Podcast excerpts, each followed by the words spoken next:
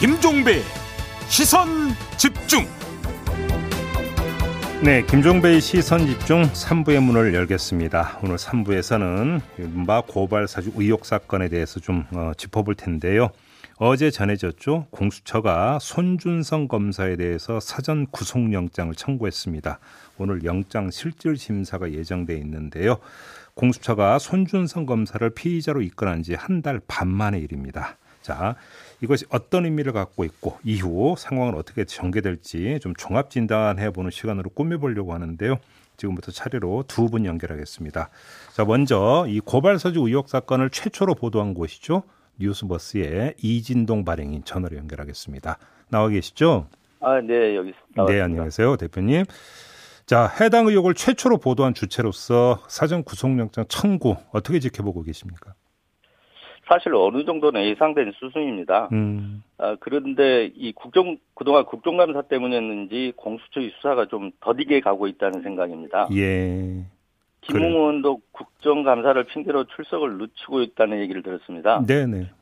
예, 이게 시간을 끌거나 지체되면 될수록 음, 선거에 영향을 줄 가능성이 있지 않습니까? 예.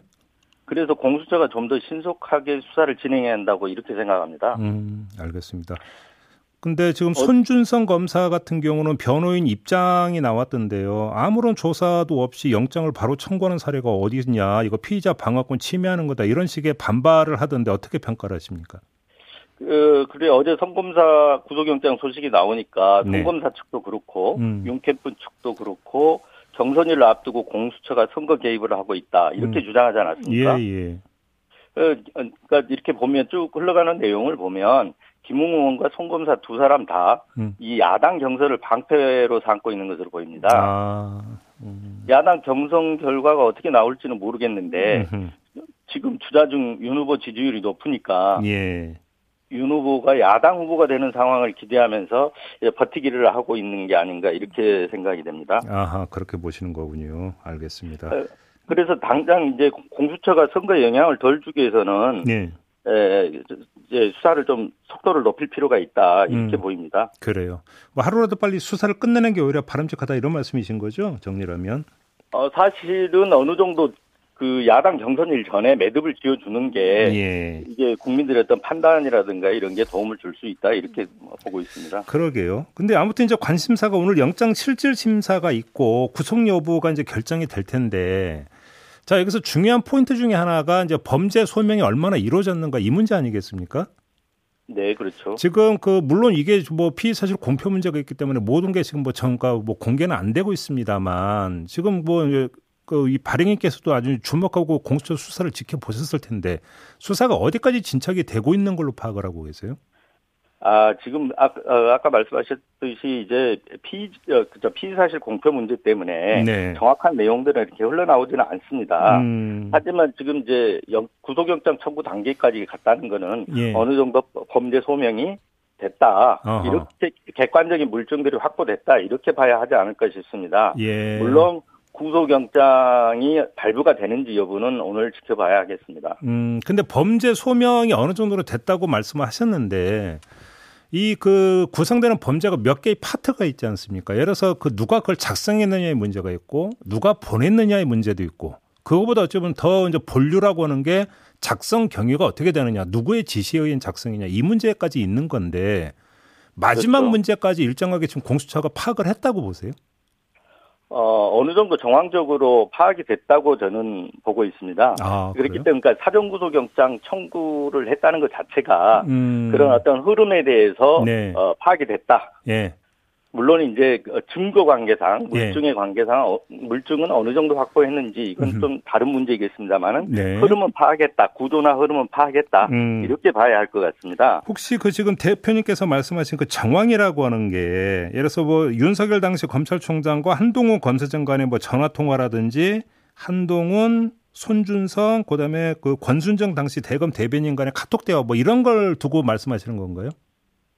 아, 그리고 물론 그 부분도 하나의 정황이 될 수 있겠습니다만 예. 그 아직 대화 내용, 내- 대화 내용 자체는 아직 파악이 되지 않은 걸로 알고 있습니다. 전혀 그 공개가 안 부분은- 됐죠. 모르죠, 아무도. 예.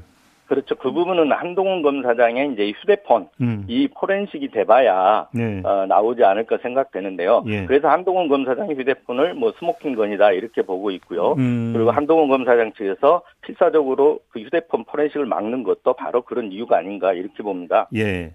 그럼 이거 말고 다른 정황이 또 있을 수가 있을까요? 그러니까 사실은 저는 이제 처음부터 말씀드렸던 게 네. 이 그 수사정보정책관실이라는 걸 잘 봐야 한다는 겁니다. 아, 어, 이 수사정보정책관실 하면 흔히 이제 검찰총장의 눈과 귀 이렇게 손과 발의 비교가 되는데요. 네. 그러니까 말하자면 검찰 내 정보 조직입니다. 예.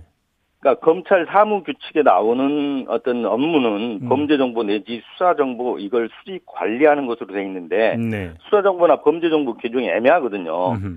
그래서 그 범죄 정보라는 이름 아래 그 정치, 언론, 기업 각계 동향 정보 수집 이걸 이런 활동을 해 왔고 네. 그러다 보니까 검찰총장 어떤 그 손과 발 이런 이런 역할들을 하게 된 겁니다. 네. 그러니까 소위 말하자면 대통령과 국정원장의 관계를 떠올리면 음흠. 좀 이해가 쉽게 되지 않을까 이렇게 음. 보이는데요. 네. 그리고 그 다- 대검의 다른 조직들을 비교해 보면 대검은 사실 검, 대검 조직은 검찰총장 그 보좌 조직이면서 참모 조직이에요. 음. 그래서 그 하급 검찰청과 대검을 검찰총장을 매개하고 조율하는 역할을 하는데 네. 이에 반해하고 수사정보 정책관실은 오로지 검찰총장만을 위해 존재하는 자리라고 보면 됩니다. 예. 그러니까 이 자리의 속성 자체가 예. 검찰총장의 지시 없이는 움직이지 못하는 조직이에요. 음. 그러니까 송검사 개인만 관여된다면 모르겠지만 네. 그게 아니고 수사정보정책관실의 다른 검사 그리고 수사관 이렇게 움직였다면 음. 조직적인 어떤 움직임이 있었다고 볼 수 있는 거고요. 음흠. 송검사 개인의 판단일 수가 없다는 것이죠. 근데 바로 그런 어떤 그 판단이 법원에서 그러니까 정황으로까지 인정돼서 받아들여질 수 있을까요? 그래서 오늘 오늘 어, 손준성 검사 아, 영장 문제가 어, 분수령이 되지 않을까 아. 이렇게 판단이 됩니다. 아 오늘 만약에 영장이 발부되느냐 마느냐를 보면은 지금 바- 그러니까 지금 대표님이 말씀하신 그것도 법원이 유예해서 보는지 안 보는지를 보는 하나의 체크 포인트다 이런 말씀이신가요? 어, 이제 그 아까 피의사실 공표 문제 때문에 네. 저희가 공수처 수사가 어디까지 정확 어디까지 진척됐는지 정확하게 알 수는 없지만 네. 어, 어, 그 어제 이, 그 공수처에서 이렇게 얘기를 했습니다. 음. 법, 법관 앞에서 투명하게 음흠. 어, 그 증거 자료들을 다 내놓고 네. 판단을 받아보겠다 이렇게 얘기를 했지 않습니까? 예. 그렇다면 나름대로 어느 정도는 자신이 있다. 저는 이렇게 판단하고 있습니다. 지금 공수처장도 그렇고 공수처 차장 두 분 모두 판사 출신이시죠. 어, 안, 그렇죠. 예. 네네. 그러면 그 두 분 모두 지금 판사 출신이기 때문에 이게 법리를 적용해서 어떻게 판단할 건지에 대해서 영장 실질 심사 단계에서 어느 정도 꿰고 있다 이렇게 볼 수도 있을까요? 저는 그건 이제 여- 다른 문제이기 다른 문제인 것 같고요. 네. 그 오늘 이제 그 영장 실질 심사를 맡은 판사가 어떤 증거 관계를 보고 결국은 판단하지 않을까 이렇게 생각됩니다. 알겠습니다. 증거 관계를 봐야겠죠. 음. 네. 아, 물론이죠. 그건 기본이겠죠. 예. 지금 뭐 그 대표님께서 수사정부 정책관실 말씀하셨으니까 관련 질문 좀 드려볼게요. 어제 한국일보 보도에 따르면 네. 윤석열 그 검찰총장 재직 시절에 이 수사정부 정책관실에서 윤석열 총장에게 비판적이었던 유튜브 채널을 모니터링한 정황을 파악했다. 공수처가 이런 보도를 네. 한 바가 있거든요. 이게 어떤 의미를 갖고 있다고 해석을 해야 되는 걸까요? 어 이, 이게 이제 수사정보정책관실 업무 자체가 네. 검찰총장과 관련된 동향, 음흠. 그러니까 검찰 내 검찰총장에 대한 어떤 여론 네. 이런 걸 탐지하는 것도 하나의 업무거든요. 아 예. 어, 하나의 업무로 해왔어요. 그게 이제 법적으로 어, 적법인지 어, 불법인지 여부를 떠나서요. 음흠. 업무로 하나를 해왔고 예. 그렇다 그러면 이 그, 어떤 관행이라든가 이런 거에 비춰서 볼 때 음. 저는 충분히 어떤 가족 문제라든가 음. 어, 총장 본인이나 가족 그리고 장모 문제에 대한 어떤 광범위한 정보를 수집하고 관리하고 예. 어, 여론을 탐지하고 예. 이런 걸 분명히 해왔다고 봅니다. 아 그렇게. 음. 그런데 보시면. 어제 그런 측면에서 본다 그러면 지난번에 음. 고발 사주된 고발장 자체가 네. 그 피해자가 윤, 윤석열 총장 본인 그리고 김건희 씨, 장 아니 김건희 씨 한동훈 검사장 이렇게 돼 있지 않습니까? 예 예. 어, 그 고발장과 어떤 고발 사주된 것과 관련해서 충분히 모니터링이나 이런 어떤 그 정보 수집들을 어, 해왔을 음. 거라고 이렇게 예, 판단하고 있습니다. 그러면 추가로 요 질문까지만 드려볼게요. 지금까지 나왔던 보도를 종합해서 보도를 토대로 드리는 질문인데 지금 이제 제기되고 있는 고발장 작성 주체도 수사정부 정책관실 아니냐라고는 의혹이 나왔고요. 네. 그다음에 전에 세계일보가 보도했던 이른바 장모 문건이라고 하는 것도 수사정부 정책관에서 작성한 거 아니냐는 의혹이 제기가 됐거든요. 네. 여기에다가 이제 이른바 판사 사찰 문건도 여기서 작성했다는 거 아니겠습니까? 네네. 이런 것들을 종합을 하면 누구의 지시에 의해서 했느냐를 떠나서 이게 지금 네. 수사정보 정책관실에서 일정하게 일탈이 있었다고 볼 수 있을까요, 없을까요? 만약 이게 사실이라고 한다면 어, 사실 판사 사찰, 엄, 아, 그니까, 사찰이, 말, 제가 말은 잘못해요. 판사 동향 문건. 이거 자체가 부적절한 일입니다. 예, 그리고, 그리고 그 고발 사주, 아까 말씀드렸던 그 고발 사주 된 그 고발장을 작성하는 자체가 네, 업무 외적인 일이니까 음. 의무 없는 일을 시키겠다는 측면에서 이번에 직권남용 예, 제가 그렇죠. 들어간 걸로 포함된 걸로 알고 있습니다. 예, 예, 그렇다 그러면 어 뭐 일탈 정도가 아니고 음. 이거는 어 저는 처음에도 이 사건을 규정할 때 이 검찰권의 사유하다 음, 이런 얘기를 어, 말씀드렸니까 기사도 이렇게 나가고 그랬는데요. 예, 예, 이게 사익적이용 검찰총장의 어떤 어 어떤 그 권한의 음. 사익적 이용이다. 음. 어, 이렇게 볼 수 사유하다 이렇게 볼 수가 있을 것 같습니다. 알겠습니다. 마무리를 해야 되는데요. 그 통화 녹취록에 윤석열이라는 이름 석자가 등장하는 것을 두고 윤석열 캠프에서는 더 이상 뭐 우리는 뭐 설명하고 말 거 없다 이런 식으로 입장을 내놓던데 이건 어떻게 평가를 하세요? 사실 지금 이제 윤석열 캠프의 입장을 쭉 보시면 알겠지만 음, 에, 처음엔 증거 대라고 했다가 사실관계가 드러나면 음. 사실관계를 반박하는 게 아니고 음. 두루뭉실하게 넘어가거나 예, 예, 예. 이 정치공작 프레임으로 몰아가고 있습니다. 예. 그러니까 이번 건도 어제 손준성 검사 영장 청구건만 해도 음. 어, 사실 윤 후보와 관련이 없다면 어제 손 검사 영장 청구에 대해서 뭐 선거 개입이 정치공작이니 이렇게 그 경색하고 반박할 필요는 없다고 봅니다. 아, 예, 예, 예. 아니 관련 없는 일에 이렇게 반박을 합니까? 그러니까 아, 예. 그냥 그거 자체가 음, 오히려 관련성을 어, 어떤 국민들로 하여금 부각시켜주고 국민들 눈에는 음. 부각되고 있는 게 아닌가 이렇게 알겠습니다. 아. 생각됩니다. 알겠습니다. 자, 말씀 여기까지 드릴게요. 고맙습니다. 네. 네, 지금까지 뉴스버스의 이진동 발행인이었습니다.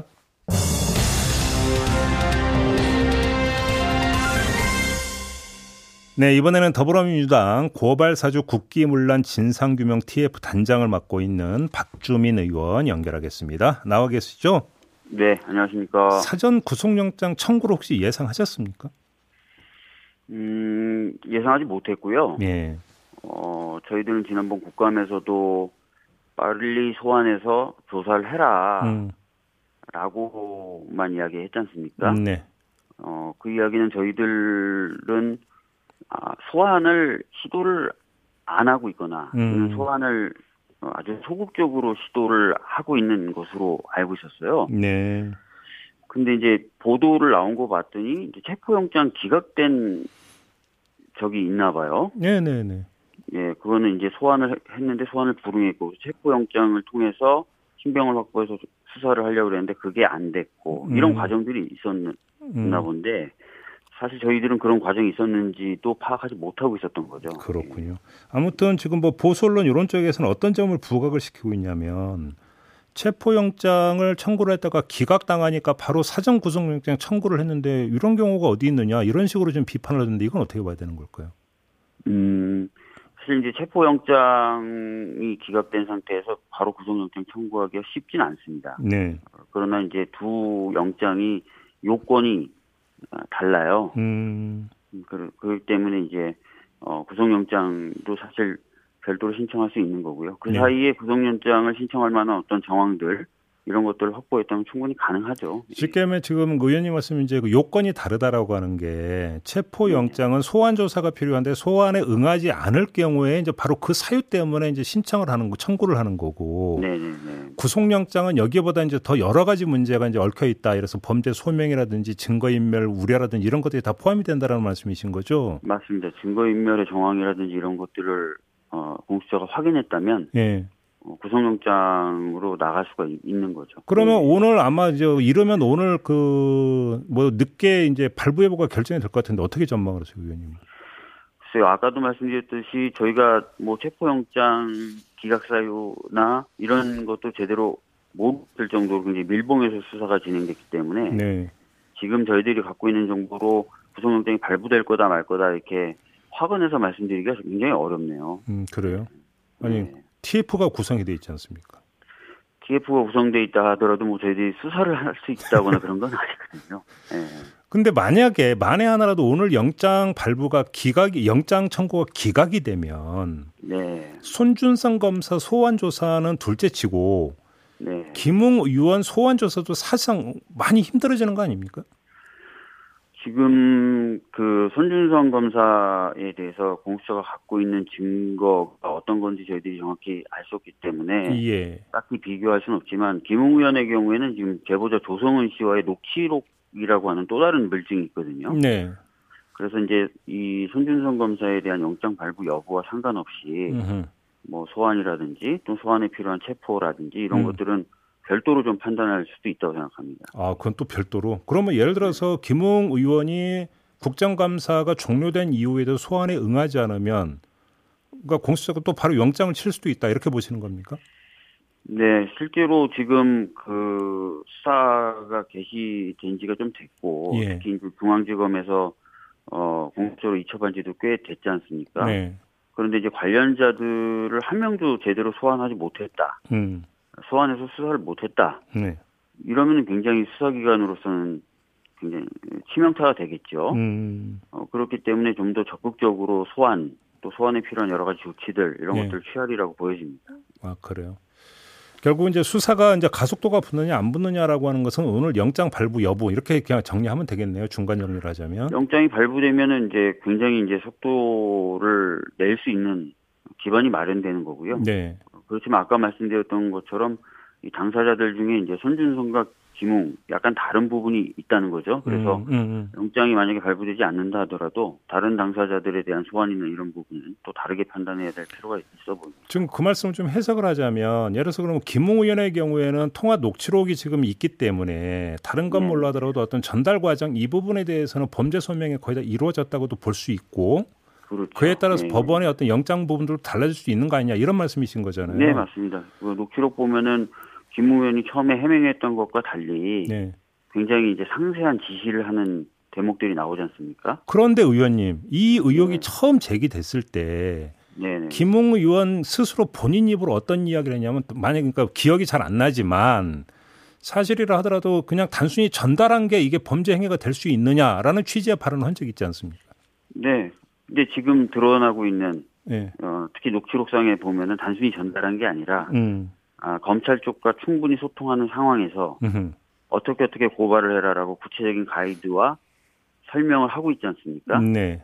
이거는 애초에 이제 본인의 관여 정도라고 얘기했던 단순 전달 내용도 검토 안 했다. 이것과는 음. 완전히 다른 거죠. 아, 그 단계는 넘어섰다. 통화 그러니까 예, 녹취 예. 내용만 놓고 보더라도 네네네. 그러면 그 거꾸로 예를 들어서 그럼 고발장 작성 과정에 대해서도 공수처가 상당 부분이 파악이 됐다고 볼 수 있을까요? 지금 뭐 고발장 자체도 뭐 확보돼 있고 고발장과 같이 보낸 자료들도 확보가 돼 있고 그것이 뭐 조작되지 않았다는 것도 확인이 되는 거잖아요. 네. 그리고 어 김웅 의원의 녹취록에 보면은 뭐 페이스북 캡처 사진이나 이런 걸 쭉 해놨다 음. 이런 얘기가 나와요. 네. 대목이 나와요. 예. 그걸 봐서는 이제 어 그런 과정이 이제 뭐 수사정보정책관실 등에서 이루어졌겠죠. 음흠. 그런 거에 대한 일차적인 확인들은 거의 되지 않았을까 싶습니다. 예. 고발장 작성 경위, 예를 들어서 어떤 그 지시자가 누구냐의 문제는 어떻게 보세요? 파악이 됐다고 보십니까? 음, 사실 전에도 제가 말씀드렸지만 모든 증거가 가리키는 사람이 있어요. 예. 어, 그러니까 고발장 자체의 내용도 그렇고요. 음. 그 다음에 어, 이 고발장이 처리했던 과정들, 예. 그 다음에 특히 김웅 의원의 녹취록에 나오는 그 부분 부분들도 있고요. 특히 음. 녹취록에 보면 뭐라고 얘기되냐면 첫 번째 통화에서는 남부지검에다가 넣어라 그래요. 네, 맞아요. 그, 예, 그러면서 뭐 남부지검에 하래요. 위험 다른 데는 위험하대요 이러면서 누구한테든가 들은 얘기를 전하죠. 네, 맞아요. 예. 그러고 나서 고발장이 전달되고 나서의 통화에서는 고발장이 이제 대검 기준으로 돼 있으니까 음흠. 이제 대검 관련된 얘기를 이제 쫙 하는 거예요. 네. 그러니까 어 대검에다 접수만 하면 김웅 의원이건 김웅 의원과 공모했던 사람들이건 안전하게 그게 처리가 된다는 거지 않습니까? 네. 그러면 대검에서 사건의 접수, 배당, 수사, 기소까지 원하는 방향으로 끌고 갈 수 있는 사람이 누구냐 이겁니까? 음, 제가 지난번에 국정감사 때 검찰총장한테 이 질문을 던졌을 때 검찰총장이라고 생각할 수밖에 없다라는 답변이 나오잖아요. 예. 그러니까 모든 증거라든지 이런 것들이 지금 가리키는 사람은 있는 거죠. 음, 근데 그것이 예를 들어서 어떤 우리의 상식적 판단 말고 네. 사법적 판단에서 증거로 인정이 될 수 있는 수준이냐라는 게 뭐 관건 아니겠습니까? 그러니까 그런 부분은 이제 서- 사실 증거로 이제 뒷받침돼야 되는데 네. 수사정보정책관실이 움직이는 것이 총장의 지시가 없으면 안 된다라고 하는 조남관 예. 당시 차장도 그런 진술을 했어요. 음. 이번에 국정감사 때 나와서 예. 어, 수정관실이란 건 총장의 지시가 있어야만 움직이는 데입니다라고 얘기를 하고 자기가 윤석열 전 총장 당시 차장이었던 네. 그 당시 상황을 얘기한 거죠. 음. 뭐 이런 것들까지 다 포함해서 이제 판단을 해야 될 것 같고 음. 직접적인 뭐 물증 같은 것들은 어, 좀 있으면 더 좋긴 좋겠죠. 근데 예. 윤석열 후보는 지금 뭐 그 관련성을 완전히 전면 부정을 하고 있지 않습니까? 네, 뭐 그럴 것 같아요. 근데 이제 뭐 여러 가지 어떤 어, 증거들이 전 더 있을 거라고 추정합니다. 근데 그러니까 윤석열 네. 후보는 둘째 치고 예를 들어서 네. 만약에 그 그 누군가가 손준성 검사에게 고발장 작성 전달을 만약에 지시를 했다면 일단 그 중간 다리는 손준성 검사의 어떤 진술에 대한 지금 소환 조사도 지금 안 되고 있는 상황 아니겠습니까? 네, 그러니까 이제 영장을 청구했겠죠. 예. 그래서 만약에 영장이 발부가 된다고 해서 그래서 신병이 확보가 된다고 해서 바로 진술로 이어지는 것도 아니지 않습니까? 네, 그러니까 당사자들은 다 진술로는 부정을 할 거예요. 음, 그러니까 결과적으로 그런 부인하는 진술 속에서 예. 아까 말씀드렸던 그 어떤 지위나 역할, 음, 그 다음에 그 당시 정황들, 음. 그러니까 이런 것들을 가지고 이제 그 어, 지시자를 찾아야 되겠죠. 알겠습니다. 지금 보면은 뭐 검사가 한두 명 관여돼 있다가 아니지 않습니까? 서울중앙지검이 공수처로 넘겼을 때도 검사 세명을 찍어서 넘겼다는 거잖아요. 네. 검사 세명이 같이 움직이려면 그 뭐 지시자가 당연히 있어야 되는 거죠. 그 세명에 대한. 그래요. 알겠습니다. 예. 이건 좀 별건으로 좀 궁금해서 하나 여쭤볼 게 있는데요. 네. 국정감사 과정에서 좀 질의응답이 있었는지가 궁금해서 드리는 질문인데 얼마 네. 전에 그 한동훈 검사장 그 휴대폰 있지 않습니까? 네네네. 포렌식을 위해서 뭐 이스라엘에 뭐 이걸 보낸다만데 이런 보도가 있었는데 그 이후에 어떤 진행 상황이 있었는지 혹시 국정감사 과정에서 체크된 게 있나요? 지린이 있었습니다. 지린이 있었는데 예. 어, 구체적인 수사 과정에 있기 때문에 답변할 수가 없다는 답이 음. 돌아왔고요. 네. 그 그리고 이제 그 아이폰 그 기종을 풀 예. 수 있는 기술이 있는 거냐 그러면 이런 음. 질문도 했는데 음, 어, 기술력은 가지고 있다는 취지의 답변을 잠깐만요. 했어요. 그 네, 그래서 기술력을 우리가 갖고 있다는 겁니까? 이스라엘이 갖고 있다라는 그 겁니까? 명확하게 얘기는 안 했는데 제가 듣기로는 우리도 가지고 있다는 취지로 전 들었습니다. 그래서 근데 그 아직까지 작업을 계속 하고 아직까지 있다. 풀지를 못 하고 있잖아요. 근데. 네 근데 뭐 어, 안 하고 있는 것 같지는 않, 않았습니다. 네. 하고는 있는데 아직 완성이 안 됐다 이런 겁니까? 네. 뭐 진행 아니 뭐 진행상이 좀 궁금해서 좀 이제 질문을 드렸던 것 같고요. 알겠습니다. 아무튼 지금 이제 관건은 오늘 뭐 이르면 오늘 그러니까 안으로 이제 그 결정이 날 구속영장 발부 여부 이게 결국 하나 이제 분수령을 잃을 거다 이렇게 정리를 해야 되는 거겠죠. 네, 네, 네. 알겠습니다. 자 인터뷰 이렇게 마무리하도록 하겠습니다. 고맙습니다. 네, 감사합니다. 네, 지금까지 더불어민주당 고발사주 TF 단장을 맡고 있는 박준민 의원과 함께했습니다. 네, 김종배의 시선 집중 본방 마무리해야 되는 시간이네요. 이렇게 본방 마무리하고요. 저는 유튜브에서 천기 누설로 이어가겠습니다. 고맙습니다.